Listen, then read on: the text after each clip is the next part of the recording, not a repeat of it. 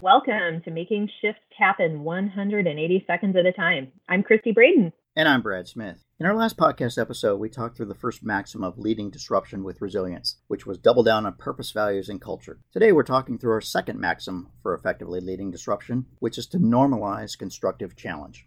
Disruption is naturally confusing. It's uncomfortable. But if you set up the right environment where constructive challenge becomes the norm, then you have a real opportunity to turn what otherwise would become chaos into ongoing competitive advantage. So, what do great leaders do to normalize constructive challenge? The first thing is modeling the behaviors that they need from the team. If I look up and I'm wondering how to be a leader right now, I should be able to see my manager both listening and being willing to listen and, and be influenced. I should also see that person having a orientation towards solutions. And I also see that leader creating a we over me perspective in how they're leading as leaders, we need to resist the urge to jump to a solution, to insert our idea, and to skip over the time that it takes to get everyone's point of view. The next is creating spaces for radical candor.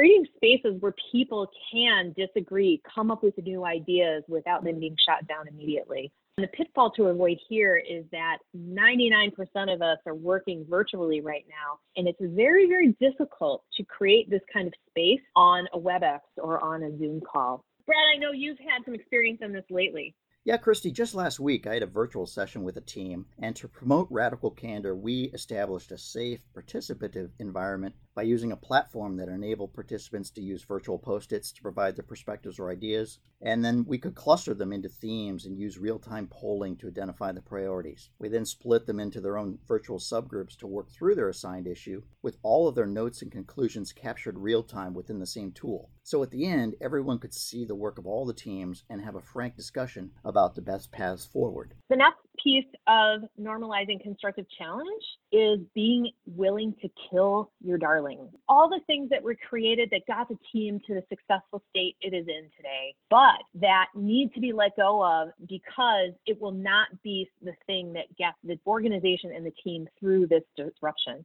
And lastly, the best leaders iterate safe to try solutions. Christy, this is something that we brought up in a podcast several weeks ago, and you talked then about how you were working with a team on these safe to try solutions. How's that been going? That's been going well, Brad. The last time the team was together and I was observing them, one of the things that I noticed is that the team had adopted the idea of safe to try as part of their lingo and part of the way that they're working together.